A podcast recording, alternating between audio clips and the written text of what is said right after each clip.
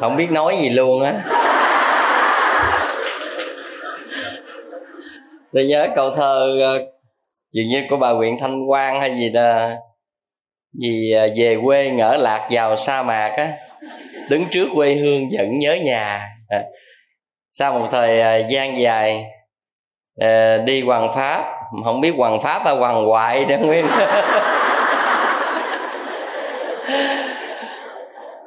thì à, hôm nay lâu lắm rồi trở về mới à, gặp lại đạo tràng chúng ta. Tôi thì nhớ các vị nhiều lắm không biết các vị có nhớ tôi không?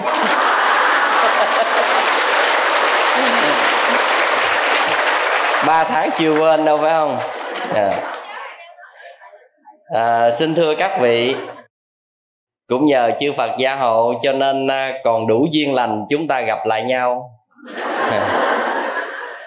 Một lời nói à, có thể đùa nhưng mà đó là lời nói thật. Ừ. trước khi ra đi tôi à, thật sự với các vị tôi cũng không nghĩ rằng là tôi có thể à, gặp lại các vị hay không. Điều đó tôi không có nói được trước. Nhưng mà đi là cứ đi với nhiệm vụ và làm việc của mình là cứ đi. Và có những lúc tôi nghĩ rằng là nếu uh, duyên không đủ nữa rất là duyên chúng ta hết thì chúng ta chia tay. À, điều đó là điều tôi uh, từng dặn lòng với chính mình. Sự thật ra thì uh, có hai lý do để tôi có thể về ngay cái khóa tu của các vị. Lý do thứ nhất là để xem coi là vắng chủ nhà, coi ở nhà làm gì? Và thứ hai nữa thì để coi là về nhân ngơi phá tu này để thăm chung với tất cả các vị luôn. Sau một thời gian dài, tôi không có dịp để ờ, chia sẻ trực tiếp với các vị. Mặc dầu vậy, nhưng mà tôi cũng dành một thời giờ tối thiểu để thăm hỏi các vị qua văn phòng, qua những người ở chùa và những hình ảnh mà các khóa tu và các lễ của chúng ta đã post lên mạng và website thì tôi thấy phật tử cũng vẫn giữ tinh thần về tu học một cách đầy đủ. Và các vị tu học tinh tấn như vậy tôi cũng cảm thấy rất là an tâm. Và đó là tạo thêm một cái động lực để cho tôi thể là làm việc nơi xứ người. À, xin thưa các vị thì gần 3 tháng tôi rời à, khỏi Việt Nam tôi, tức là tôi đi từ à, ngày 29 tháng 9 và xem như là trải qua một tháng 9 nhuần, một tháng 10 và gần hết tháng 11 thì xem như là gần 3 tháng thì trải qua rất là nhiều phật sự. Tôi phải đi hai quốc gia à, một là canada, hai là mỹ. Và tôi à, đã thực hiện trên 60 buổi giảng tại hai quốc gia này. Yeah.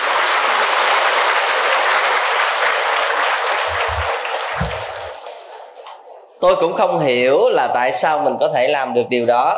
Tôi chỉ nghĩ rằng là chư phật gia hộ thôi. Trên cơ bản nhất là mỗi một buổi giảng xong rồi tự kiểm thảo lại mình thì à, mọi việc thấy cũng tốt. Tức là tốt theo khả năng có được. Và cũng cảm thấy trải dài trên nhiều tiểu bang mà làm được một cái việc như vậy thì mình cũng nghĩ rằng đây là lực phật gia hộ.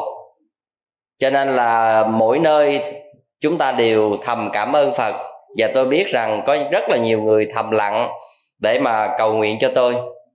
Xin thưa các vị à, tôi nói để các vị cảm thấy rằng là trong cái quá trình đi như vậy chúng ta không biết điều gì xảy ra. Tôi đi trên 20 chuyến bay và dài có ngắn có. Cơ bản nhất dài thì 17 tiếng. À, mà ngắn thì khoảng là gần 2 tiếng. Thì các vị nên nhớ là tôi mỗi một tuần như vậy đi, ít nhất là khoảng 1 đến 2 chuyến bay. Dài ngắn khác nhau. Mình cứ treo lửng lửng trên trời hoài vậy đó. Sự thật tôi nói với các vị, ngày tôi rời khỏi việt nam, tôi à, đi chuyến bay đầu tiên là bay bay đây qua hồng kông là 3 tiếng. Tôi bị trễ chuyến bay cho nên là tôi phải quá cảnh tại hồng kông 8 tiếng. Cho đến 12 giờ khuya bắt đầu mới có một chuyến bay tiếp theo để bay qua Canada, Vancouver là 12 tiếng. và như vậy thì khi mà qua tới canada rồi đó là mắt nhắm mắt mở như vậy là nghỉ chỉ còn một ngày ngày hôm sau là bắt đầu làm việc cho tới ngày về luôn. Và các vị thấy rằng à, tôi không hiểu tại sao là mình có thể làm được như vậy. Bình thường tôi nghĩ ở nhà tôi cũng nhõng nhẽo ghê gớm lắm chứ. À, cũng trả treo nhõng nhẽo nhưng mà không biết sao tới đó là tự động là nhiệm vụ là phải làm tức là đi lao vào phía trước.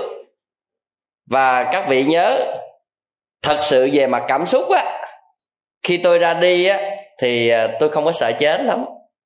Nhưng mà tại sao khi về lại sợ chết? Cái này là cảm giác thật sự à, nói để các vị hiểu là khi đi ban đầu thì thật sự á mình cũng hiểu rằng á, cái việc đó có thể xảy ra. Nó có nhiều lý do để mình suy nghĩ đến cái việc mà sống chết của mình thứ nhất là về sức khỏe. Chúng ta có bảo đảm được trong quá trình làm việc đó hay không? Tại vì năm 2008 tôi đi, tôi lại vào bệnh viện hai lần rồi tôi biết mà. Không có đơn giản, nhưng mà lần này á, lại nhiều hơn và thời gian lâu hơn. Thì thứ nhất tôi dè dặt về sức khỏe, liệu mình có thể đáp ứng được hay không? Và thứ hai nữa đó là tai nạn trong quá trình làm việc mình không hiểu được.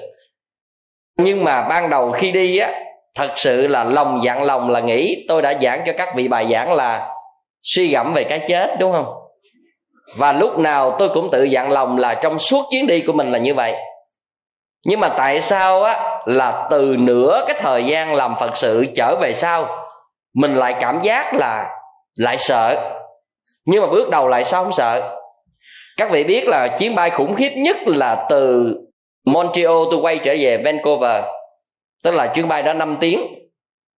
Nhưng mà không biết thời tiết hôm đó không được tốt, nhưng mà tại sao chuyến bay vẫn đi? Thì khi mà cái thời tiết ngày hôm đó là chiều đó là tôi biết là khi đưa ra sân bay là trời mây mù và mưa. Nhưng mà chuyến bay vẫn bay.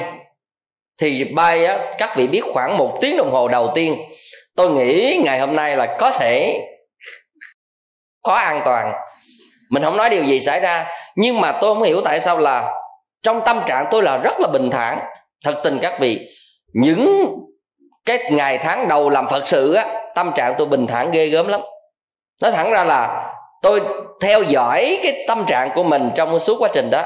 Các vị biết khoảng một giờ đồng hồ đầu là, tức là phi công cứ cảnh báo liên tục về an toàn, tức là bấm nút an toàn á, là cho mọi người cứ là bình yên, là thắt dây an toàn, không dao động, không đi tới lui và các vị biết rằng buổi chiều đó tại sao là trong một giờ đầu là máy bay nó cứ gập gần như thế này nè. Mà gió mạnh quá cho nên là cái tiếng rít mà bên ngoài mà các vị biết rằng không phải tiếng rít của máy bay, mà rít của gió đó, nó hú mà chúng ta ngồi ở bên cửa sổ mà chúng ta nghe nó hú mà nó hú từng cơn như thế. Và nó cứ gập ghềnh như thế này, mà mình có cảm giác rằng á, chuyện này là cái chuyện mà gọi là hình dung những cái chuyến bay mà người ta gặp tai nạn đó tôi nghĩ chuyện này rất dễ luôn á. Tôi nói chỉ cần trong vòng một giây, hai giây thôi là có thể là thay đổi cuộc đời hoàn toàn. Mà tại sao là trong thời điểm đó tôi chỉ ngồi là niệm phật thôi?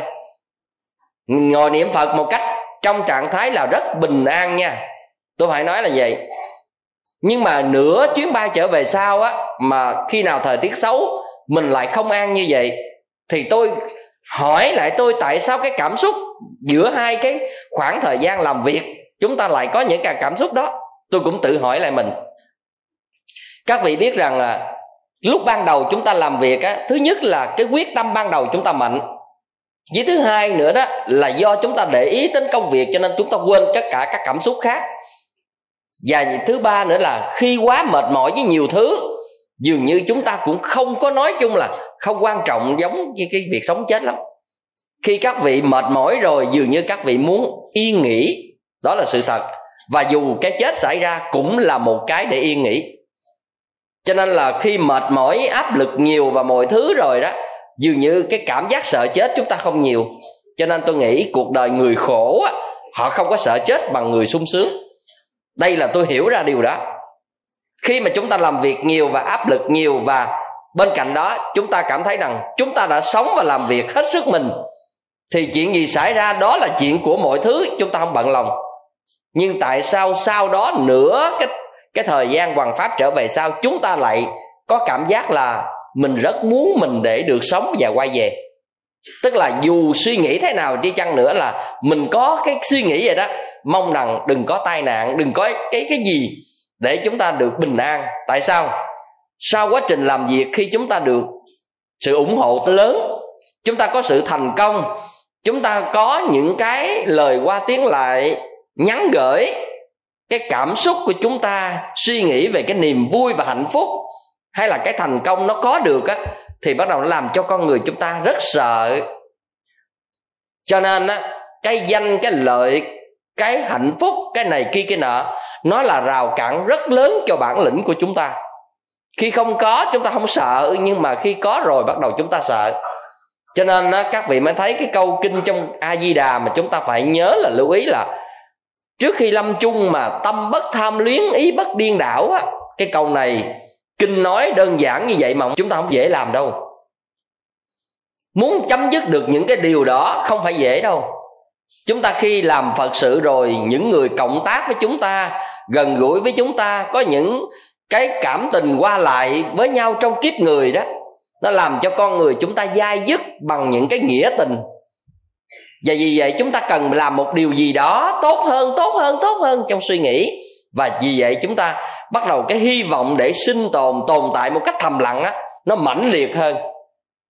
Cho nên các vị thấy rằng sau nửa thời gian làm phật sự trở về sau thì cái ý niệm là mình muốn an toàn, nó mạnh hơn lúc ban đầu còn ban đầu, tôi nói thật với các vị, tôi không có cảm xúc gì cả. Dù mọi chuyện xảy ra thế nào, tôi rất là thoải mái trong tâm trạng của mình. Đây là hai cái giai đoạn mà để gọi là chúng ta có những cái cảm xúc như vậy. Và khi chúng ta nghĩ rằng cuộc sống chúng ta rất mong manh trong nhiều tình huống á, thì các vị sẽ thấy rằng ý nghĩa cuộc sống các vị nâng cao lên. Tình người các vị có lên, lòng thông cảm với những gì bất như ý, mất đi và các vị thấy rằng lúc đó các vị sẽ hình dung lên với những cái việc gọi là ân nghĩa tình cảm trong cuộc đời của chúng ta đã từng trải qua.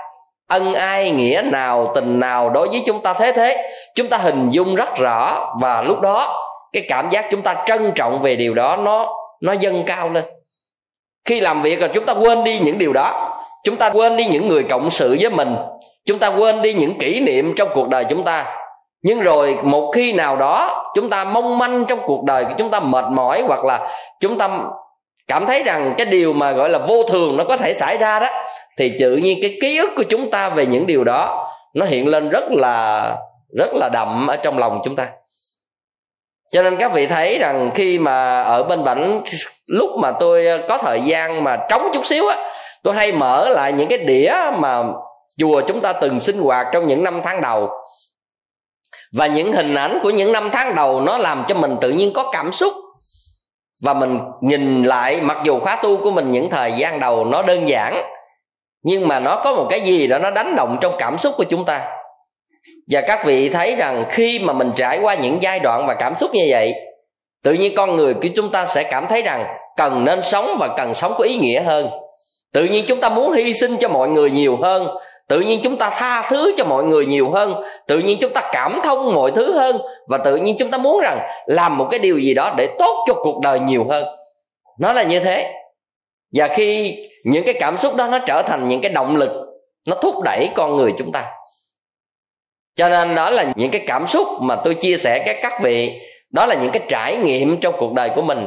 Mặc dù đó là một giả thiết điều đó có thể xảy ra và có thể không. Nhưng mà cái giả thiết đó, nó bắt đầu nó dẫn đến cho chúng ta những cái cảm xúc và suy nghĩ như vậy. Nhưng chúng ta cũng phải dùng những cái phật chất, những lời dạy của đức phật để chúng ta hóa giải và tư duy để nghiền ngẫm và để nhận chân được cái lẽ thực và cái tâm trạng, cái tinh thần tu tập của chính bản thân mình nữa. Điều đó là một sự thật. Tại vì những trải nghiệm này chúng ta không phải là lúc nào cũng có được đời chúng ta không phải là lúc nào cũng có thể rơi vào trong những cái tình huống mà để chúng ta suy nghĩ ra được những lẽ thật đó. Và cảm xúc đó, nếu các vị thấy rằng cái chết dễ xảy ra với mình, thì tự nhiên con người mình nó rộng lượng lên liền. Nó dễ tha thứ lên liền và nó muốn làm một điều gì tốt trong cuộc đời. Và chúng ta sẽ cảm thấy mình trân trọng tất cả những thời gian mà có được. Sau này các vị sẽ nghe lại những cái bài giảng tôi giảng tại mỹ à, trong đó có cái bài là trân quý sự sống á. Ừ. trong cái bài trân quý sự sống tôi giảng tại tiểu bang uh, Virginia. Thì sau này các vị sẽ nghe. Trên 60 bài giảng thì ở đó các vị sẽ có cảm xúc rất là nhiều những cái tình huống khác nhau. Nhưng mà ở nhà muốn nghĩ ra một đề tài rất khó nhưng không biết sao đi nó nghĩ ra là dễ. Tôi không hiểu là vậy đó. Có những cái bài giảng tôi có bao giờ chuẩn bị trước gì đâu mà thật tình mà nói, làm sao chúng ta có thể chuẩn bị trước với số lượng bài giảng đó? Làm việc hết thời gian rồi. Nhưng mà, không biết tại sao là đến đó hoặc là trước khi đến đó mình chỉ cần điện thoại, mình hỏi với quý thầy, quý cô, phật tử quanh vùng đó, nơi đạo tràng đó, mình hỏi sơ sơ cái tự nhiên là nó làm cho mình hình dung được nội dung mình cần chia sẻ. Và nó lại có những cái tư duy rất là mới để nó làm cho mình có thể là, làm mới lại các bài nói chuyện ở tại nơi xứ lạ quê người và tôi chia sẻ với các vị những cái cảm xúc này để các vị có thể là tự hình dung lại trong cái vấn đề tu tập của chúng ta. Mình có thể đặt những giả thiết một cách cần thiết cho sự tu tập của chính bản thân mình. Và chính vì vậy, các vị sẽ tu tập tốt hơn. Và các vị sẽ chuyển hóa mọi thứ tốt hơn. Và tinh thần các vị sẽ rộng lớn hơn. Tôi muốn người phật tử nhận thức tu học một cách có kết quả và làm cái việc gì đó có lợi ích cho cuộc đời thật sự. Và các vị cảm thấy trong một môi trường yên ổn như thế này, nó không có nhiều động lực để cho chúng ta, gọi là, tích cực chuyển hóa và tu. Nhưng mà chúng ta cứ đặt những giả thiết rồi nó sẽ có những động lực cho chúng ta hơn. Vì cái giả thiết có thể ngày hôm nay là giả thiết, nhưng một ngày nào đó là một sự thật đó. Và mình cứ đặt ra khi lúc mà mình còn đủ điều kiện để giải quyết các vấn đề cho nên là những cái buổi nói chuyện của tôi ở trên Canada cũng như Mỹ, nhưng mà riêng ở Canada thì cái lực lúc đó chúng ta còn mạnh hơn. Nhưng qua tới Mỹ gọi là đuối à. Phải nói là qua tới Mỹ đuối. Tại vì thật ra sức của chúng ta không thể làm việc liên tục mà trải dài như thế đó và làm coi như là vô giờ, vô giấc, vô chừng như vậy, không thể nào mà chúng ta kéo dài nổi. Nhưng mà bằng mọi sự cố gắng và kinh nghiệm năm 2008 Tức là năm 2008 tôi đã khổ sở khi đi giảng pháp tại Mỹ. Tôi tính bỏ cuộc giữa đường. Các vị nên nhớ là như vậy. Tôi nói với An Hạnh là Phật tử mà người mà làm cái lịch trình cho tôi giảng ở Mỹ năm 2008 đó, Tôi nói là, thầy bỏ cuộc cho thầy không làm nổi. Nhưng mà các Phật tử ủng hộ và khuyên Và từng bước tôi gắng vượt qua hai tháng rưỡi trên đất Mỹ. Vì vậy sau này khi về 6 năm sau tôi mới đi lại và khi đi lại, mình có một chút kinh nghiệm là cái đất mỹ nó không phải là các cái tỉnh khác nhau trên đất nước chúng ta. Mỗi tiểu bang đất mỹ là một đất nước việt nam đó. Cho nên các vị nên nhớ rằng các vị đi qua các tiểu bang khác nhau là giống như các vị đi qua nhiều quốc gia khác nhau vậy đó. Chứ không phải là chuyện bình thường. Có những tiểu bang mà tôi đi từ tiểu bang này đến tiểu bang kia, tôi bay hai chuyến bay tổng cộng là gần 7 tiếng ừ. mà chúng ta cứ thử nghĩ đây chúng ta bay ra hà nội chúng ta bay có một giờ 45 phút là từ tân sơn nhất cho đến nội bài vậy là chúng ta đi từ nam mà tới bắc chúng ta bay chỉ có một giờ 45 phút nhưng mà khi các vị đi các tiểu bang khác nhau trên đất mỹ xin thưa các vị gần nhất cũng phải hai tiếng ừ. chứ không phải là chuyện bình thường rồi á chúng ta cảm thấy là cái việc mà gọi là ăn uống giờ giấc trên nước mỹ là cái chuyện đó là khỏi nói rồi. Tôi là nhịn đói là chuyên gia. Sự thật các vị biết rằng á trong đất mỹ mà máy bay mà gọi là nội địa đó nó không có bán đồ ăn theo dạng trả tiền mà nó bán theo dạng mà gì đó money cạc á tức là chúng ta nó nó gạt cái thẻ đó. Tôi là uh, ở việt nam mới sang tôi làm gì có cái đó. có những lúc tôi đói quá tôi, tôi nói bán tôi cái bánh tôi đưa tiền nó nó không lấy nó nó không có lấy cái này. Cho nên rồi đâu có làm gì được đâu cuối cùng tôi nói thầy vậy cho miếng nước uống đi.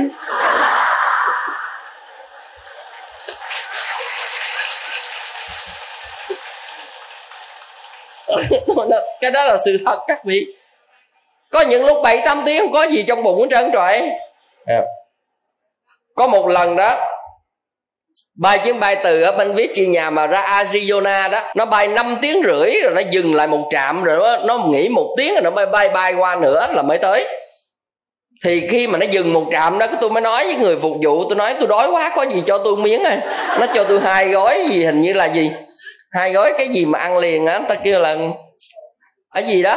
Snack á. À, ừ.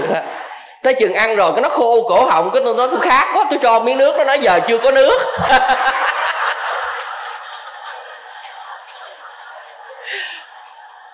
tại vì lúc mà ngồi trên máy bay đợi đang chuyện đi qua cái mới, nó nói chưa có nước. Tại vì hình như là khi bắt đầu có chuyến bay, nó mới tiếp nước lên, sao nó mới có, rồi có nó mới cho mình. Ăn rồi các vị biết nó khô cổ, nuốt trận trắng rồi. Không mà lúc đó thiệt, đói thiệt.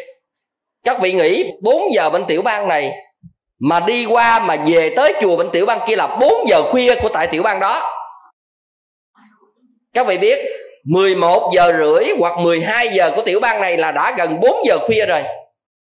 Qua đây ăn chiều là bằng ăn 4 giờ khuya ở bên kia. Đâu phải là đơn giản đâu. Cho nên tôi nói với các vị đó là để chịu đựng làm việc là chuyện không dễ tí nào. Nhưng mà phải lòng dặn lòng làm sao một cách tốt nhất để làm việc. Có những lúc tôi lên tôi làm việc mắt nhắm mắt mở đó. các vị mai này, các vị coi thử các bài giảng tại mỹ coi. Có những lúc tôi tôi giảng mà tôi vậy nè. Nhướng không lên. Mà ngày hôm nay cũng vậy nè. Tôi đi từ mỹ về đây, tôi đâu có ngủ đâu.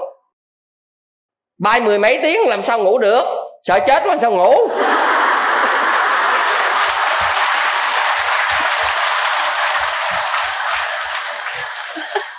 Cho nên về gặp các vị rồi ngủ yên rồi đó.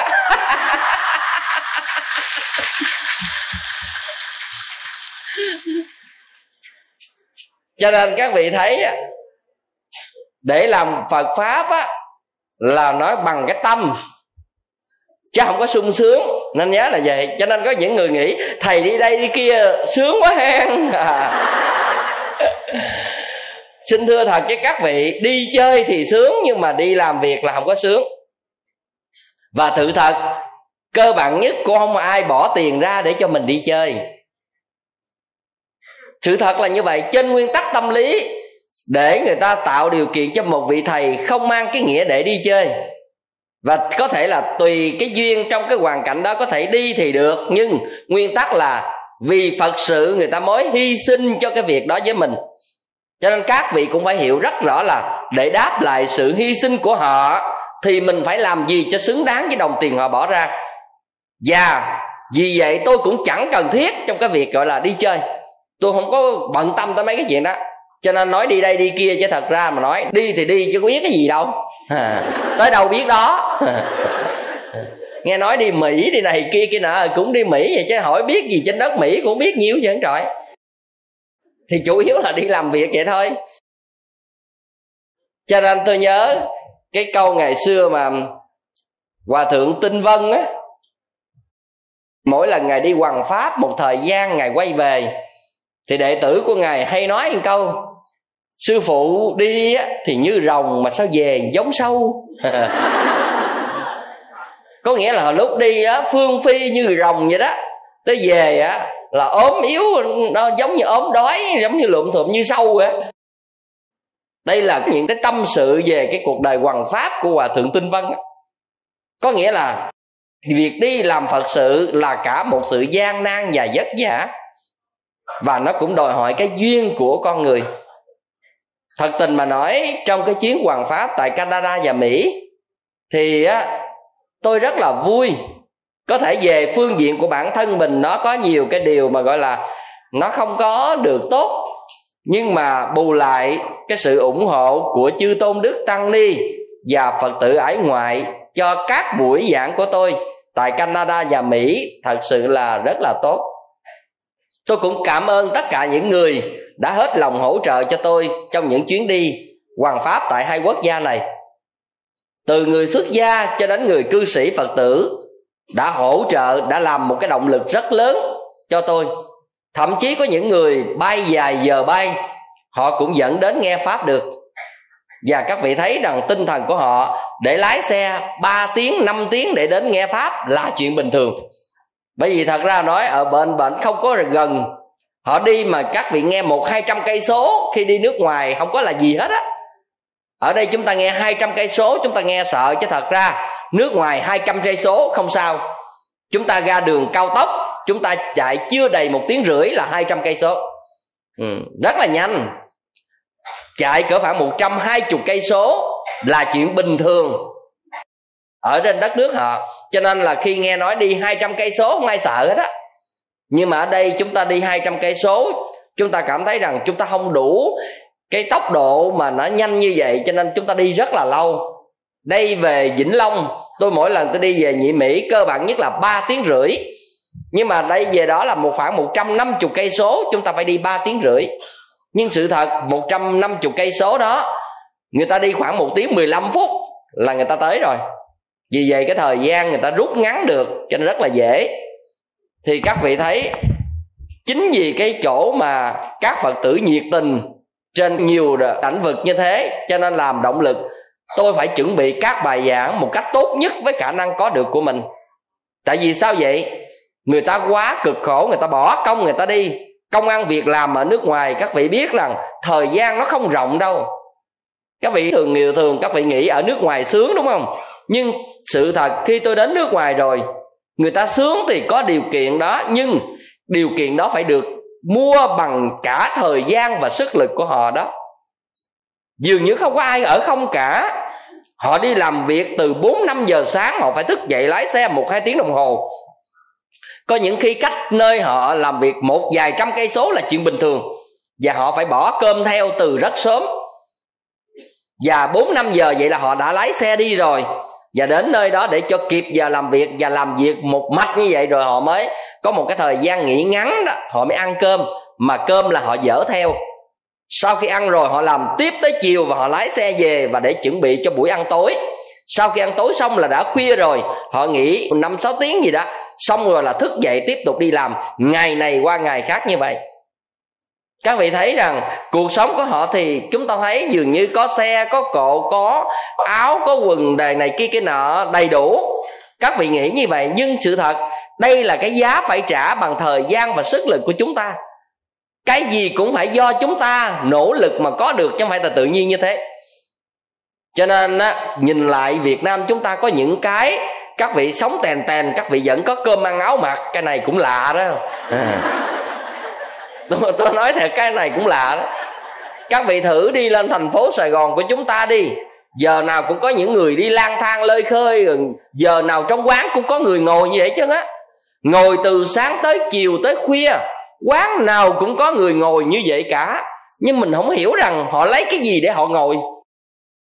Đó tôi nghĩ ra ngay chỗ đó đó trong khi người ta phải tận dụng thời gian để lao động, để làm việc mọi thứ, nhưng tại sao họ lại đi là lang thang rồi ngồi hoài rồi nói chuyện năm, trên năm dưới? Thậm chí có những người đánh cờ rồi chơi như vậy rồi cũng có cơm ăn áo mặc. Đó là các vị sống thiên đường quá rồi. Các vị không giàu nhưng mà các vị có cơm ăn áo mặc để các vị tận hưởng như vậy, các vị hạnh phúc quá rồi. Còn những nước phương tây sự thật, cơm ăn áo mặc các vị thấy đầy đủ như thế, nhưng họ phải làm quần quật suốt ngày đêm như vậy chứ không phải là chuyện bình thường. Vì vậy, mỗi một buổi giảng của tôi đa phần là phải giảng cuối tuần, nhưng một vài nơi không có điều kiện, tức là thời gian cuối tuần đã hết rồi. Các vị biết có những ngày tôi giảng phải ba buổi sáng, chiều, tối. Và nhất là những cái buổi tối là không còn sức lực để giảng nữa. Nói thẳng ra là nói hết nổi luôn á. Nhưng mà phải cố gắng đã thông báo lịch rồi là phải cố gắng. Còn những ngày trong tuần, một vài nơi là những ngày trong tuần này để dành để đi nơi này qua nơi khác, để nghỉ ngơi, để chuẩn bị thôi. Nhưng một số chỗ người ta yêu cầu quá, buộc lòng phải giảng những cái ngày giữa tuần. Buộc lòng là thứ sáu, thứ ba, thứ tư, thứ năm gì, đều có giảng nhưng những ngày đó không phải là họ ở không. Vậy mà khi có thông báo giảng thì họ lại đến nghe một cách đầy đủ từ xa như vậy có những người á, lái xe 4 năm tiếng. Cho nên á, điều đó đó làm cho tôi rằng phải chuẩn bị các bài giảng một cách tốt nhất với khả năng chứ không phải là lên ngồi nói cho có. Lương tâm mình không cho phép mình làm như thế.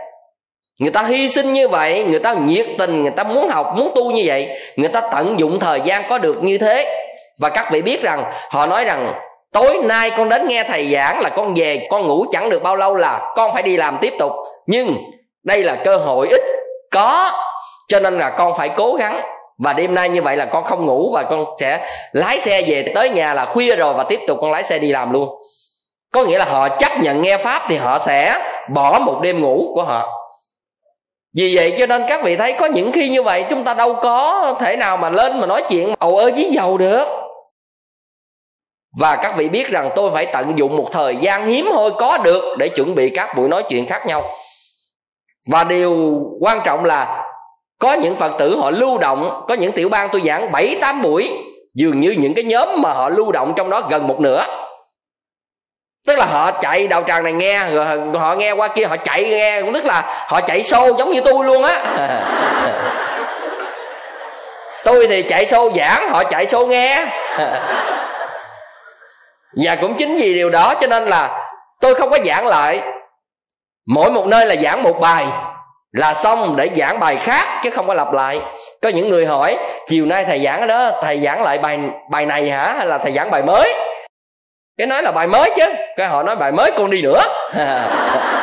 Thì tôi cũng muốn dụ họ đi cho nên tôi cứ giảng bài mới hoài.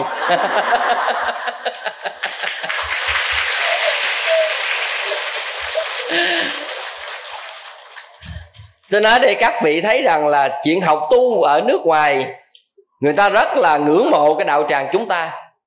Sự thật chiều nay tôi về tôi gửi cho các vị mỗi người một chút quà.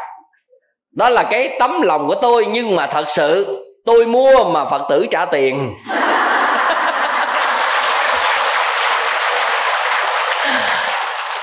Tôi có công tôi sách về việt nam thôi. Tôi sách về năm sáu kiện như vậy á à, các vị biết rằng á phải nói là cảm ơn những người phật tử hải ngoại. Tôi nói tôi mua cho tôi thì họ không quan hỷ mà tôi nói tôi mua cho phật tử khóa tu sao họ quan hỷ quá trời không biết. Cảm giác rằng là họ rất ngưỡng mộ phật tử nơi khóa tu chúng ta. Họ nói rằng họ muốn góp một chút quà mà nhân tôi về việt nam. Cho nên là họ ra phần lớn là tôi mua mua mua vậy đó cái họ trả tiền. À, à cho nên là điều đó cho nên tôi mua thoải mái luôn.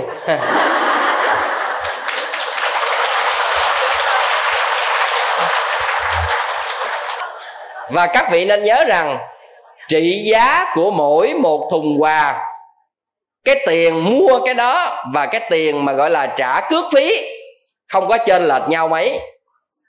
Các bạn nhớ là như vậy. Mỗi một kiện như vậy chúng ta phải trả là 175 đô la. Chứ đâu phải là chuyện mà gọi là rẻ đâu. Cho nên cái giá trị của cái đó và cước phí nó gần gần nhau. Trên là không bao nhiêu hết á. Cho nên các vị thấy rằng là những cái quà này gửi về cho các vị là cả một tấm lòng của các phật tử. Họ muốn gửi và họ nói rằng là họ không có điều kiện tu học được như các vị thì họ gửi chút quà xem như là một cái sự ngưỡng mộ và một cái động lực để mà khích lệ chúng ta tiến tu. Mỗi một món quà của họ là cái tình cảm, mặc dầu họ với các vị không biết nhau, nhưng mà họ nhìn qua các cái đĩa, họ học tu được những cái gì từ nơi các đĩa trên việt nam chúng ta gửi sang. Và họ rất là ước mơ họ muốn tu học như chúng ta mà họ không được.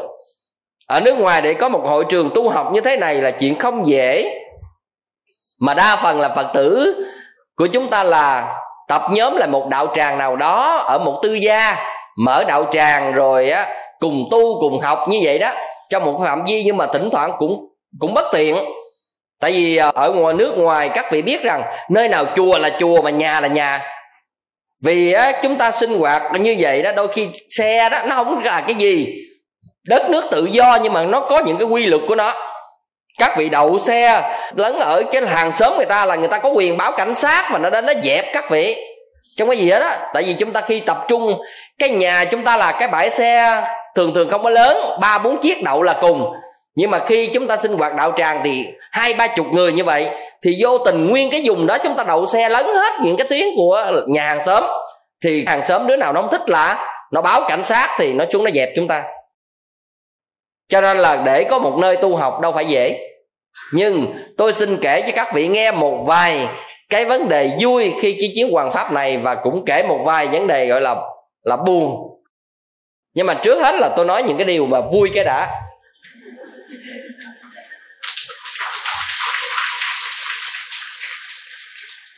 Xin thưa các vị, trong lần hoàng pháp này tôi có nhiều niềm vui cái niềm vui thứ nhất á, là tăng ni và phật tử ở hải ngoại á họ mua những cái nhà thờ của thiên chúa giáo họ bán á rất là nhiều để làm đạo tràng tu học.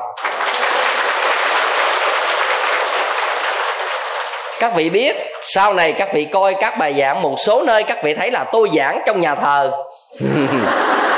các vị cảm giác là chuyện lạ. Nếu mà chúng ta không nói đây là chùa, là các vị nghĩ là tôi là vô các thánh đường tôi giảng. Trong đó có một nhà thờ lớn nhất mà tôi có thể dừng chân đó là tại trung tâm của tiểu bang Pennsylvania. Là của một sư cô này mua cái nhà thờ rất là lớn. Nếu mà không có để cái bản hiệu chùa, thì không bao giờ chúng ta biết đó là chùa bởi vì nguyên một cái nhà thờ chỉ có điều là họ xin với chính phủ ở thành phố đó. Họ cưa cái cây thánh giá, bỏ thôi. À còn tất cả rồi là thứ là nguyên si. Và thật sự, chính quyền ở đó họ cũng là thông cảm, tức là họ nói đây là cái nhà thờ thuộc về cái lâu năm của thành phố. Cho nên là họ không cho mình phá toàn bộ. Vì cái cảnh quan, vì cái vấn đề kiến trúc gì đó nhưng mà họ chấp nhận cho mình cắt cái cái cây thánh giá. Và tôi nói rằng ờ, sao các vị đi cắt cây thánh giá chỉ uổng? À, gặp tôi là tôi tôi khỏ khỏ mấy cái mỏ ra cái tôi gắn thành chữ dạng vậy nè. À, tự nó là chữ thập mà có quéo một cái là thành chữ dạng rồi. À.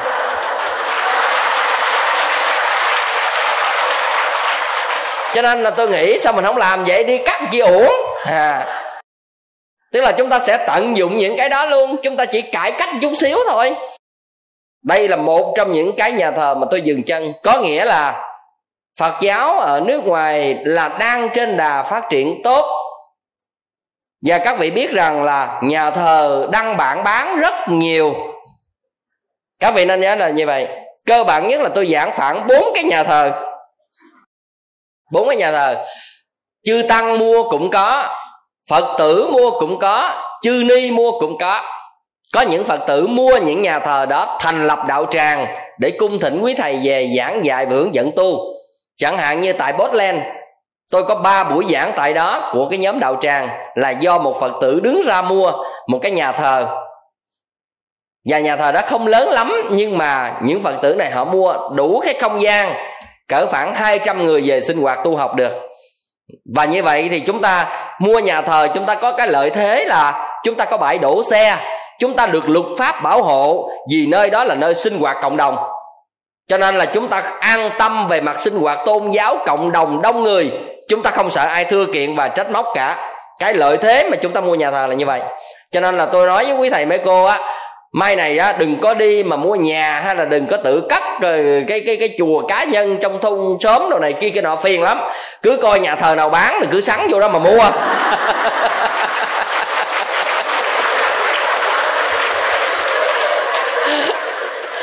chúng ta làm cái đó là một cuộc cách mạng tốt quá chứ yeah. À, yeah. và tôi nói thật sự á tôi đi vô giảng mấy nhà thờ sao tự nhiên là tôi hứng nữa tôi cảm thấy là tôi rất là thích. Vô đó ngồi giảng mà nó có cái gì đó, nó nó hấp dẫn lân lân lân lân.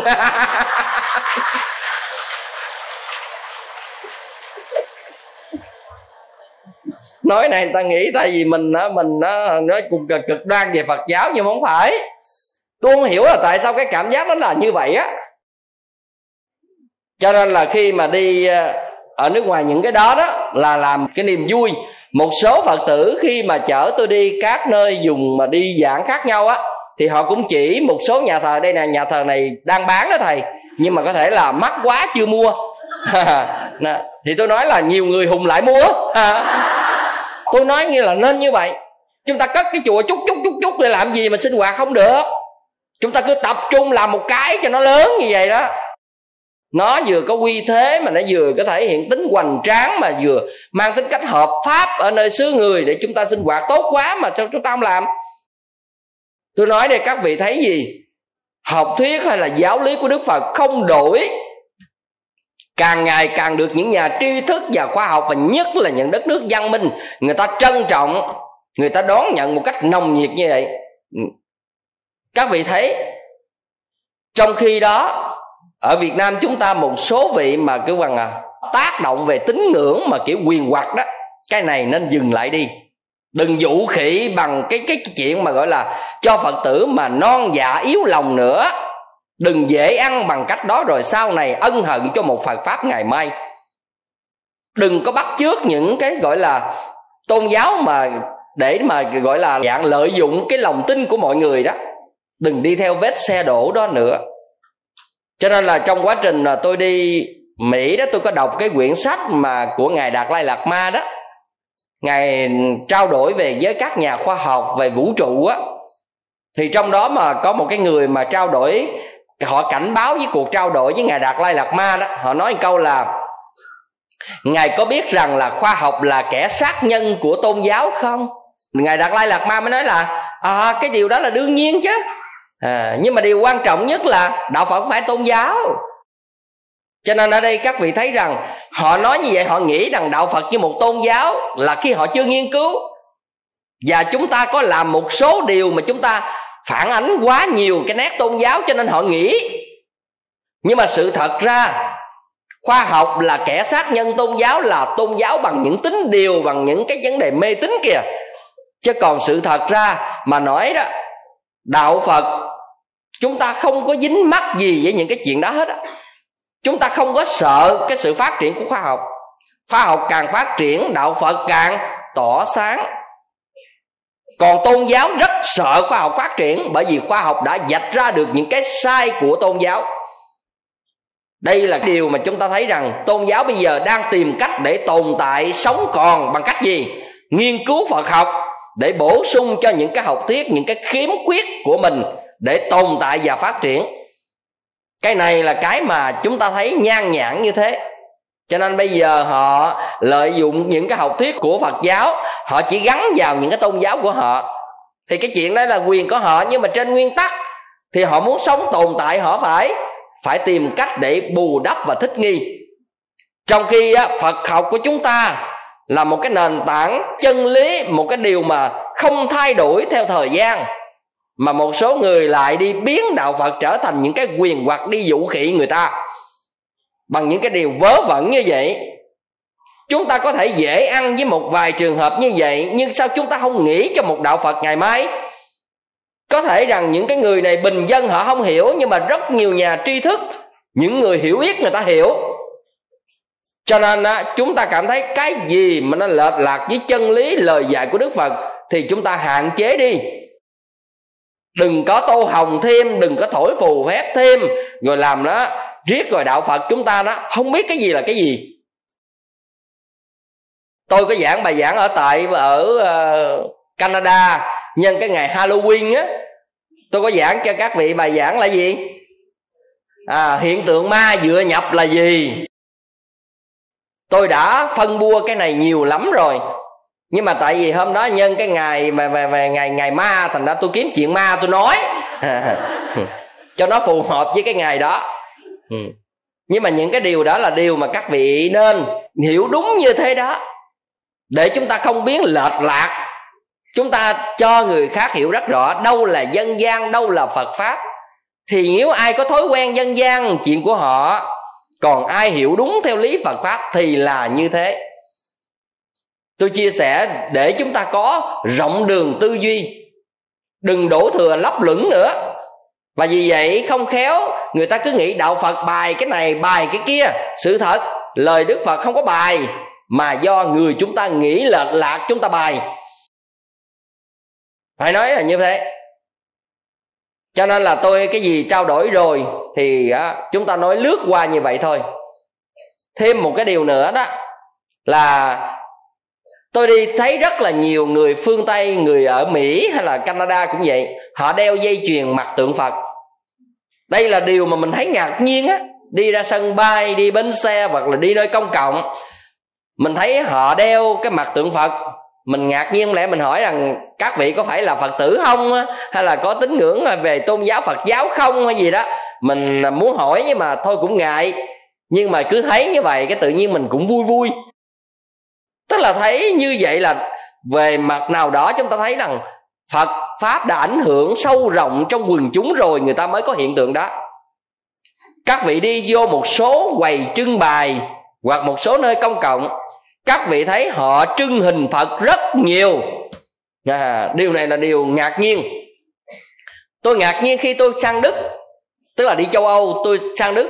Một số quầy họ trưng bày hình tượng phật nhất là phật cổ nhiều vô số trong khi bản xứ của họ là truyền thống của thiên chúa giáo lại không có hình ảnh trưng bày.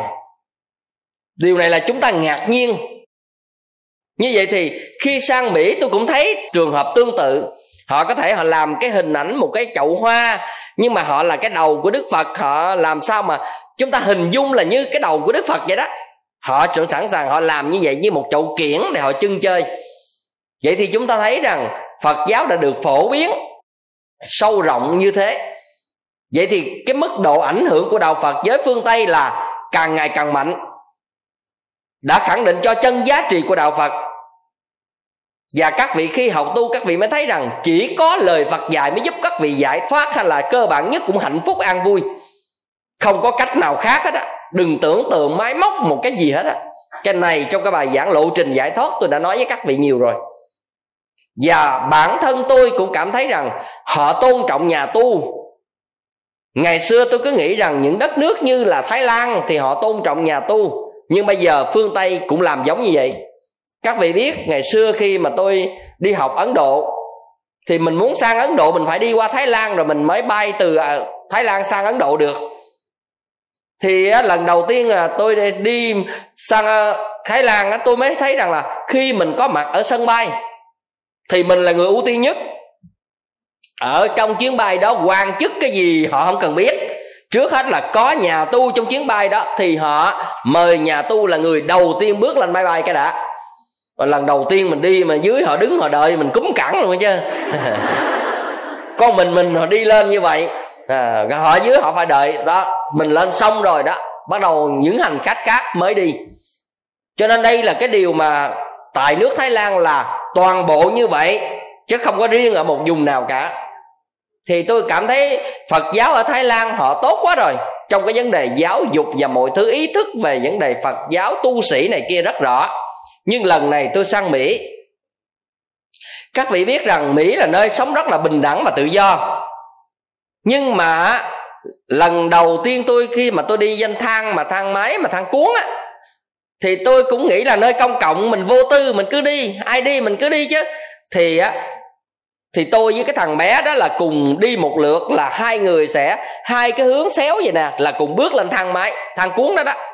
Nhưng mà khi mà tôi với nó chuẩn bị bước á thì á cái người mẹ hay là gì của nó là tôi không biết. Chụp cái tay nó giật lại như thế này. Nhỏ ngạc nhiên họ không biết chuyện gì luôn. À, tức là nó đang chuẩn bị nó bước lên thang cuốn mà má nó chụp cái cái tay nó giật lại. À, thì á, tôi ngạc nhiên tôi cũng nhìn ủa tại sao là cùng đi? Cứ đi chứ tại sao lại như vậy? Thì á, mẹ nó mới ra dấu hiệu là mời tôi đi rồi tôi cũng cảm ơn họ. Rồi tôi đi, tôi mới hỏi những người này là, ủa sao vậy? Họ nói là, vì họ thấy thầy là nhà tu, cho nên họ kéo con họ lại để nhường cho thầy đi. Như vậy thì họ là một công dân mỹ bình thường. Và tôi nghĩ rằng thằng bé nó rất là ngạc nhiên về chuyện này, nó cũng không biết chuyện gì. Nhưng tôi có cảm nhận rằng là quần chúng, chính người phương tây bắt đầu hiểu dần về vấn đề là phật giáo và tu sĩ họ có những cái tôn trọng rất là thầm lặng cá nhân như vậy. Nhưng mà tôi nghĩ đó là một sự ảnh hưởng rất lớn do công của các vị truyền giáo, của các bậc tôn túc hòa thượng, các bậc thầy mình đã làm ảnh hưởng phật giáo ngày càng sâu rộng một cách tốt đẹp. Đó là những cái dấu hiệu mà chúng ta thấy rất là vui. Mặc dù cái việc đó không phải là tôi hãnh diện rằng tôi được nhường cái bước đi tôi vui, tôi không có cần vui mấy cái chuyện như vậy. Nhưng tôi chỉ vui rằng là à trong một cái người công dân ở một nơi công cộng bình thường, họ vẫn có những điều như thế. Và trường hợp gọi là họ nhường cho tu sĩ những nơi công cộng, những thang máy là chuyện thường xảy ra. Cho lần này là tôi cảm thấy nó có nhiều cái điều đổi thay mà mình cảm thấy rất là vui. Điều nữa là những nơi tôi dừng chân thuyết giảng thì ngày xưa năm 2008 tôi giảng nơi đó bình quân khoảng năm bảy chục người thì bây giờ ít nhất là phải 200 người tức là mức độ nó trên lệch xa như thế Vậy thì cái sự đổi thay này trong thời gian có 5 năm, 6 năm như vậy mà sự đổi thay quá lớn. Ví dụ năm 2008 tôi giảng ờ, một cái buổi giảng tại ở ờ, chùa Quang Minh ở Chicago. Tôi giảng năm đó là tôi nhớ khoảng chừng 70 người thôi. Nhưng mà lần này cái tờ thông báo có thể là thông báo muộn nữa đó mà giảng không phải là cuối tuần vào tối thứ ba tôi phải cố gắng tôi vừa giảng xong một cái tiểu bang khác là tôi phải bay trong buổi chiều đó. Qua bên đó đặng tối hôm đó là tôi giảng ở tại tiểu bang này. Mà tôi không ngờ là cái nơi mà năm 2008 mình giảng chừng khoảng 70 người là lúc đó thầy trụ trì nói là đông lắm rồi. Mà các vị biết rằng buổi tối tôi giảng vào đêm đó là trên 300 người. Ừ. mà các vị thử nghĩ một cái chùa như vậy, trên 300 người không có chỗ chứa, buộc lòng phải dọn hết những cái phòng khách, phòng ăn này kia để làm không gian và bắt thêm tivi để mọi người xem. Mà điều quan trọng nhất là làm sao có bãi đổ với cái lượng xe như vậy? Đây mới là quan trọng. Và cuối cùng phải nhờ những trường học, những nơi công cộng ở đâu xung quanh đó đó, họ đậu rồi họ đi bộ. Có những người họ đi bộ rất là xa. Các vị ở bên đó, các vị không đậu xe bậy được cho nên á, các vị thấy rằng để có một không gian cho trên 300 người về nghe Pháp và học tu như vậy là chuyện không dễ tí nào. Mà mọi sự đổi thay như vậy. Ví dụ bây giờ, lần đầu tiên tôi từ Canada qua Mỹ tôi đi bằng đường biên giới chứ tôi không đi máy bay. Tại vì cái tiểu bang Seattle và và Canada nhé giáp ranh. À, cho nên là tôi từ Vancouver tôi qua đường biên giới đó là tôi đến tiểu bang đầu tiên là Seattle trên đất Mỹ và cái chùa cũng năm 2008 tôi giảng là cái chùa Cổ Lâm. Thì á, các vị coi cái bài giảng năm 2008 tôi giảng bài là tha mái là nguyên nhân đau khổ. Các vị coi coi năm đó là khoảng bao nhiêu người. Và khi lần này tôi sang tôi cũng dừng tại chùa Cổ Lâm buổi giảng đó trên 500 người. Các vị biết không còn một cái cửa nẻo nào mà có thể trống được hết á. Vậy thì các vị hiểu điều gì? Phật tử hôm nay giác ngộ rất là nhiều, ý thức tu học rất là nhiều, trở về chùa tu học rất là nhiều. Và tôi đã gặp rất là nhiều những phật tử cá nhân mà đã cảm nhận rằng mấy năm qua họ nhờ nghe pháp và nhờ này kia họ biết đến chùa chiền phật pháp, cái số lượng này rất là nhiều. Như vậy đây là một dấu hiệu rất là đáng mừng. Chúng ta thấy cộng đồng người việt, thứ nhất là họ quay trở về với cái nguồn cội của truyền thống văn hóa họ ý thức được truyền thống việt nam, họ ý thức được ngôn ngữ việt nam, họ có những cái cách để hướng dẫn con của họ đến chùa và ý thức văn hóa việt nam. Cái này nó đang ngày càng phổ biến. Các vị biết rằng tôi dừng chân tại một cái nhà của một phật tử ở tại canada, mà phật tử đó là quy y với chùa mình. Mà các vị biết rằng cô này á, là chồng chết sớm, chết cách nay 10 năm rồi. Mà bản thân cổ có ba đứa con, một đứa con trai, hai đứa con gái mà cái điều đặc biệt nhất là ba đứa con này tôi cũng cảm thấy ngạc nhiên đó. Các vị biết là lúc mà trên xe đi cùng á, mỗi một lần mà tôi nghe cổ điện thoại của hỏi hoặc là chính nó điện thoại cho má nó, thì mỗi một lần điện thoại làm cổ hỏi một cái gì đó là dạ mẹ con nghe. Đây là cái điều mà tôi ngạc nhiên á. Và muốn đi đâu, muốn làm gì phải thưa mẹ trước và mẹ chấp nhận thì làm, không chấp nhận là về nhà. Mà những đứa này là toàn là đứa nhỏ nhất cũng tốt nghiệp cử nhân rồi, còn đứa lớn là tốt nghiệp thạc sĩ, bác sĩ. Vậy thì các vị biết rằng, đứa nào học cũng ra thạc sĩ, cử nhân hay là kỹ sư như vậy, mà vẫn giữ cái lề lối của gia đình thưa mẹ, nói chuyện với mẹ. Chúng ta không thể tưởng tượng được một gia đình ở phương tây như vậy mà cái truyền thống đạo đức văn hóa của gia đình của người á đông chúng ta lại, nó lại là giữ trọn vẹn như thế còn á, khi tôi tôi gặp rất là nhiều nhưng mà tôi nói một vài gia đình cơ bản cho các vị thấy thôi. Còn có những gia đình á, tại mỹ tôi sang á thật tình với các vị cả một gia đình mà cảm thấy rằng cái nhà chung của họ nó y chang như là cái nhà thờ của của của người việt mình ở đây vậy đó. Họ vẫn về đi đâu làm gì rồi họ cũng về đó. Thậm chí các con ngủ chung phòng với mẹ như vậy cảm thấy rất là hạnh phúc họ mà nghĩ rằng ngủ vậy cho mẹ vui hay là ngủ như vậy để cảm thấy rằng mẹ cảm thấy rằng không có trống trải hay là cảm thấy giận mấy đứa con không quên mình, tất cả mọi điều mình thấy rất là ngạc nhiên. Và điều này đã được lặp lại trên đất mỹ và những đứa nhỏ hôm nay, được người lớn hướng dẫn đi chùa, thậm chí cho đeo chuỗi hay là hướng dẫn niệm phật này kia, tràn lan hết. Điều này là chúng ta thấy nó là một cái sự đổi thay mà chúng ta rất là mừng những đứa trẻ hôm nay khác với những đứa trẻ năm 2008 các vị biết năm 2008 tôi sang, có những gia đình ba mẹ đó thì rất là kính mến mấy thầy. Nhưng mà ngược lại những đứa con nó không biết gì về mấy thầy hết á.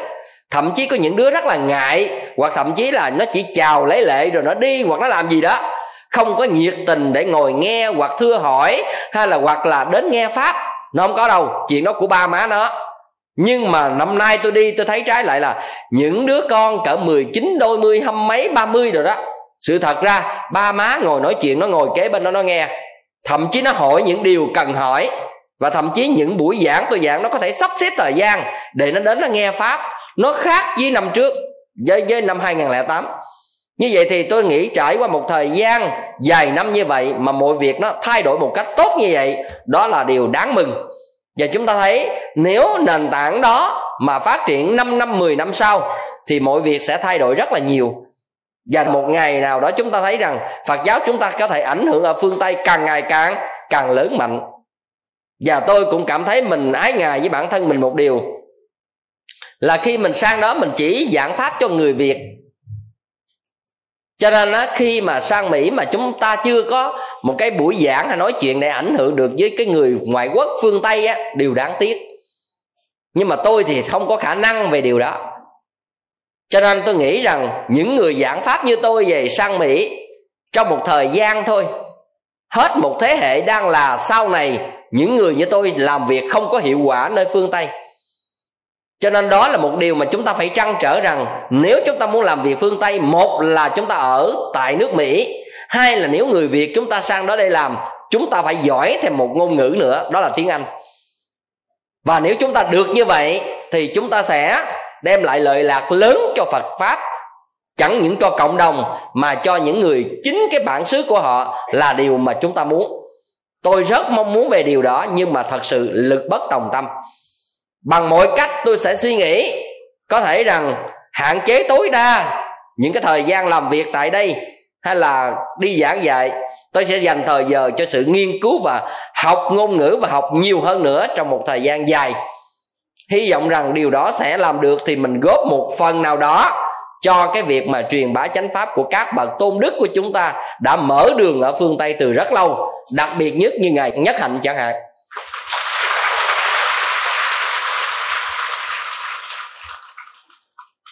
Đó là những cái điều mà tôi chia sẻ để các vị thấy là những cái điều mắt thấy, tai nghe và mình chứng kiến.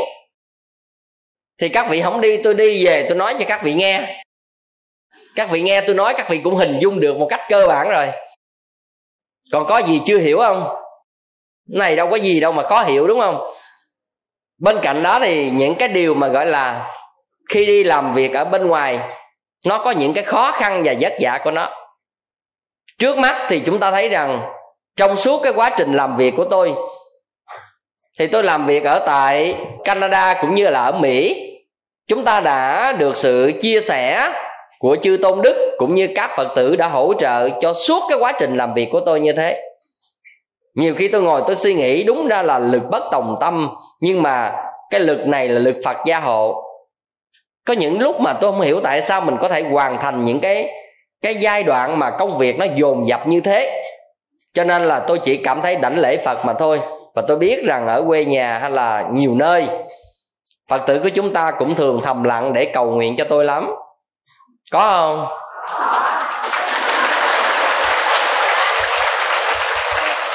Nghe hỏi hết hồn.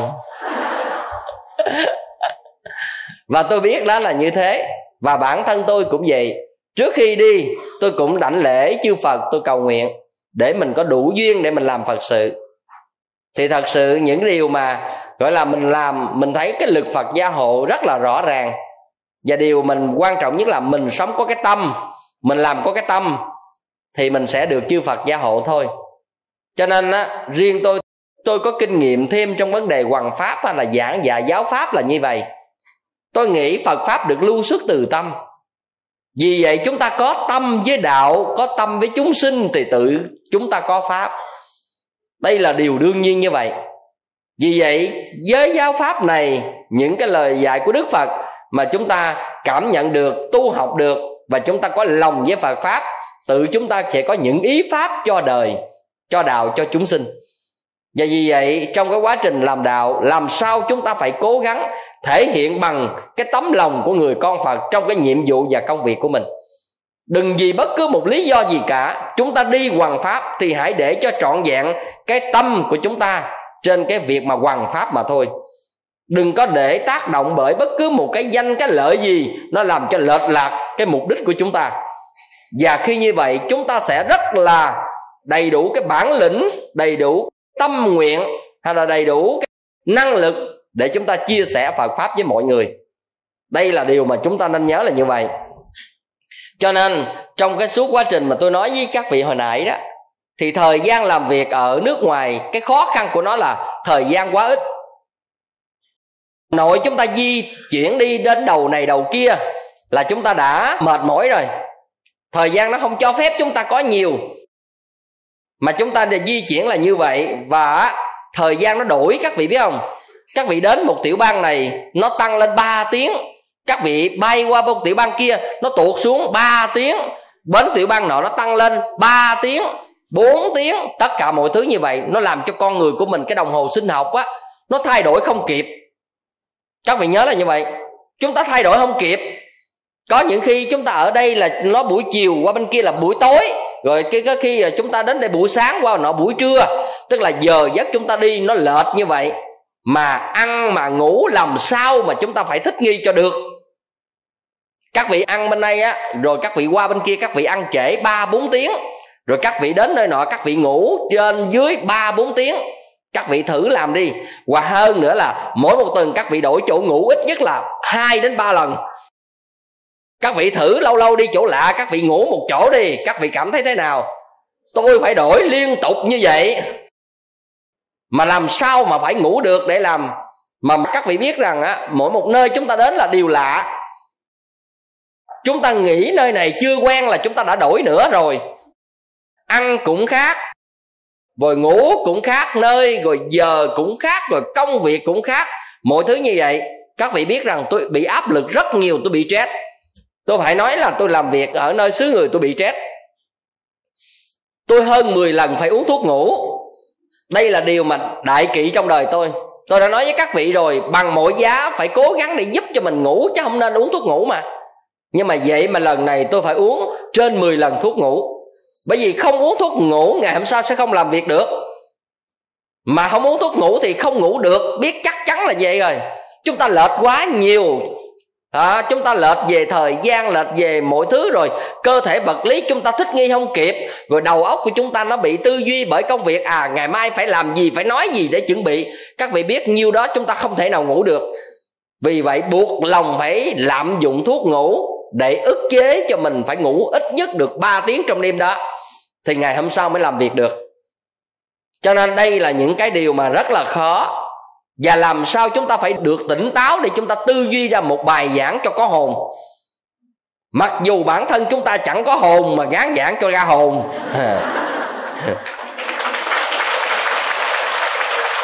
Cái đó các vị biết à tôi nói thật, cái chữ các vị sau này các vị coi là các bài giảng, đời người hết. Và chúng ta mệt lã người đi. Nhưng mà làm sao chúng ta phải cố gắng để làm việc một cách tốt nhất? Đây là cái điều mà gọi là những cái kinh nghiệm những cái khó khăn hoàng pháp nơi xứ người. Cho nên thỉnh thoảng tôi cứ nói này hoàng hoại chứ hoàng pháp cái gì? À, mà đúng thiệt chứ các vị chấp nhận hoàng pháp thì phải chịu hoàng hoại phải hoàng hoại mới làm việc được. Cho nên phải có sự chịu đựng có sự chịu đựng. Rồi nhất là các vị biết rằng thời tiết thay đổi nữa. Nóng lạnh thay đổi bất thường. Ừ. khi chúng ta đi qua xứ nóng, rồi khi chúng ta đi qua xứ lạnh, khi chúng ta đi qua xứ tuyết, mọi thứ nó đều thay đổi khác nhau. Vì vậy cho nên là khi các vị thấy rằng tôi chia sẻ như thế này để các vị hiểu rằng một người muốn đi làm việc hoàng pháp thì phải như thế. Và việc này không riêng tôi. Thầy nào chấp nhận đi làm và với cái lịch làm việc như thế thì cũng chấp nhận y như nhau chứ không phải là việc này viên tôi mới như vậy còn mấy thầy khác thần thánh quá thành ra khác không có chuyện đó. Giống nhau. Và nếu để làm việc được thì phải chấp nhận những điều như thế. Đây là bản thân tôi đã từng kinh qua trong những giai đoạn trước đó. Nhưng mà trên các quốc gia tôi sợ nhất là mỹ thôi. À, như chẳng hạn đi châu âu cái lịch làm việc cũng rất là thoải mái. Giờ của chúng ta và giờ châu âu nó trên lệch chỉ có 5 tiếng thôi đi qua úc châu, giờ việt nam và giờ úc châu trên lệch chỉ có 4 tiếng thôi. Như vậy thì mức độ trên lệch như vậy nó chưa đến đổi và chúng ta làm việc cái lịch nó không có dày như mỹ. Trên thế giới, cộng đồng người việt ở mỹ là đông nhất. Cho nên nơi nào họ cũng cần mình có mặt có mặt có mặt như vậy. Cho nên mình đâu phải là thiên thủ, thiên nhãn đâu. Một cái bản thân mà phải trải ra hết các nơi như vậy, mà phải làm mà tình của mọi người họ lớn quá. Họ có lòng ham tu, ham học. Mình không nở các vị. Vì mình không nở cho nên này cái mình gì không nở mình hứa, cái bên kia cái mình hứa. Các vị biết hứa, có những hứa nó chéo ngoe thế này rồi tôi phải chịu. Các vị coi trên cái lịch giảng của tôi, các vị thấy tôi bay qua bay lại như ngôi sao vậy nè. Các vị có vẽ ngôi sao bao giờ chưa? Các vị vẽ ngôi sao làm sao thì các vị thấy lịch tôi giảng y gian vậy đó. Tôi bay chéo qua chéo lại như vậy nè chứ không phải là chuyện bình thường. Mà lúc mình coi trên lịch đó mình không có ngán. Nhưng mà khi mình coi trên bản đồ trời ơi nó ngán chưa từng có các vị. Coi trên bản đồ mình mới thấy rằng ai à, tại sao ghê vậy? Tại vì ngày xưa vậy mình đã lên lịch giảng rồi cái tiểu bang khác ta nói thầy tôi muốn thỉnh thầy ở đó vậy vậy rồi cái mình hứa thì trong đầu của mình không có hình dung được các tiểu bang nó nằm vị trí nào mà mình chỉ dựa vào cái thời gian à thứ hai giảng đây, có thể thứ ba giảng đây được hay là thứ tư giảng đây được. Tức là mình dựa vào cái thời gian thứ hai, thứ ba, thứ tư thôi. Nhưng chúng ta không biết rằng về mặt địa lý, nó nằm ở đâu. Có những tiểu bang nó nằm ở góc phương đông, còn cái tiểu bang kia, họ mời mình cách một ngày nhưng nó nằm ở phương tây. Nó nằm như vậy đó các vị. Mà mình không có coi trên bản đồ thành ra hứa cứ hứa à vậy được à được à. Mình cứ nghĩ cách ngày mà ờ à, được rồi cứ kia được. Rồi cuối cùng các vị gáp lại giống như mạng nhện vậy nè. À, à. Chúng ta đi y chang như mạng nhện như vậy. À. cho nên sự thật rằng á tôi đi mà các phật tử hỏi chừng nào thầy sang mỹ nữa. Tôi nói chừng nào hết ngán mỹ rồi tôi đi.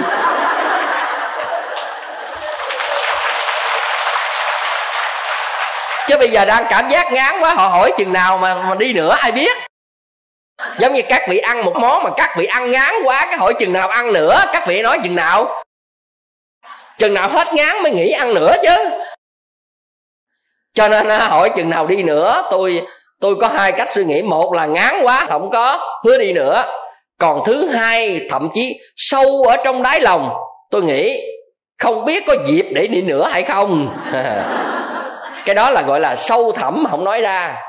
Ờ, đời vô thường mình đâu biết được. Cho nên làm hôm nào được, hay hôm đó làm việc gì, xong việc đó.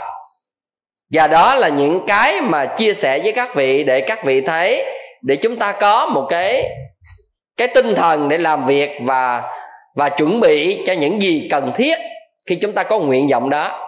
Và hai nữa, các vị trân trọng những gì chúng ta có được.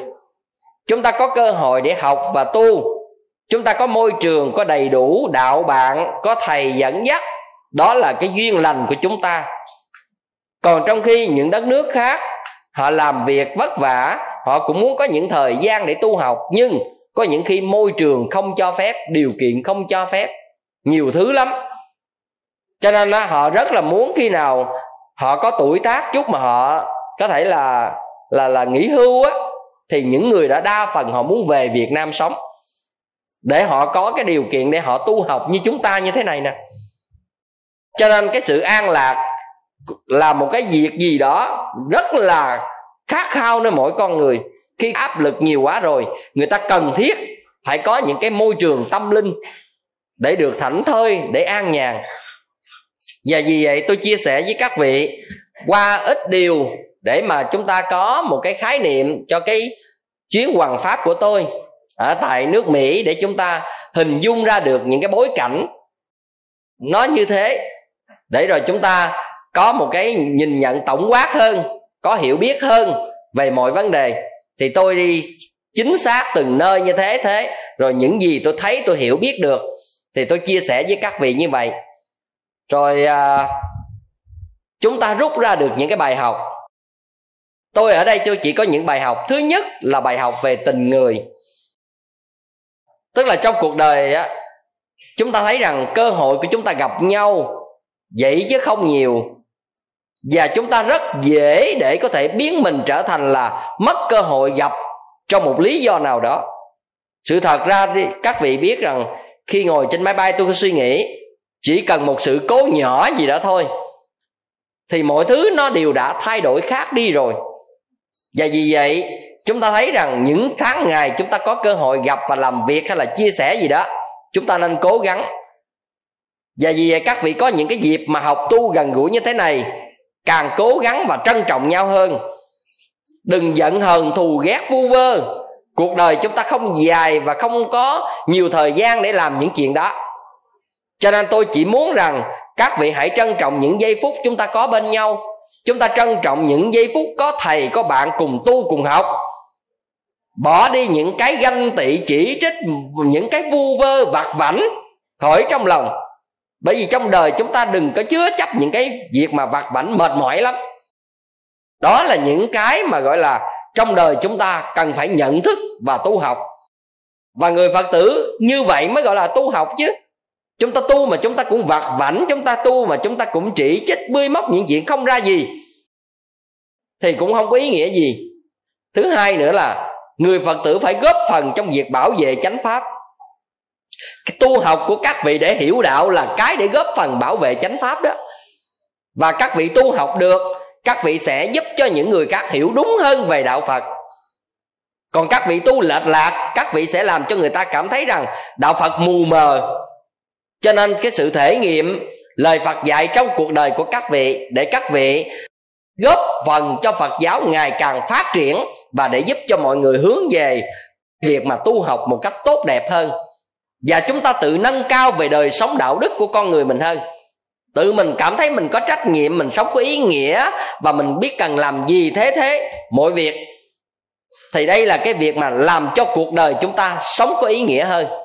Đây là một cái việc mà bài nói chuyện ngắn với các vị trong cái dịp mà sau một thời gian dài thầy trò chúng ta không có dịp gặp lại nhau.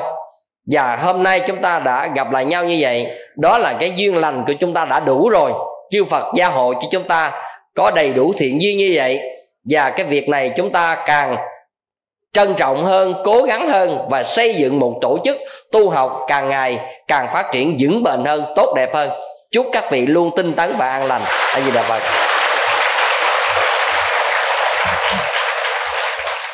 Và một phần nữa thì à, tôi xin à, dặn với các vị là khóa tu lần tới là coi như là khóa tu cuối trong năm. Và vì vậy, xem như là cái khóa đó là khóa tất niên. Cho nên là tôi cũng xin là mời các vị một cách tổng quát để chúng ta cùng về dự khóa tu cuối trong năm để chúng ta tất niên, rồi công bố tất cả mọi thứ ờ, thưởng gì đó. Này kia, chúng ta sẽ có một cái cuộc có thể trao giải nhưng mà theo tôi thiết nghĩ, tôi cố gắng một cách tốt nhất để tôi mời ban tổ chức và các vị về họp để chúng ta có thể thực hiện ở bên kia. Tức là chúng ta đã cất một hội trường. Tức là chúng ta làm một cái hội trường để mấy ngàn người chúng ta cùng dự. Để khi chúng ta nhận bằng tuyên dương công đức, chúng ta thấy rằng nhận như vậy danh dự hơn. À.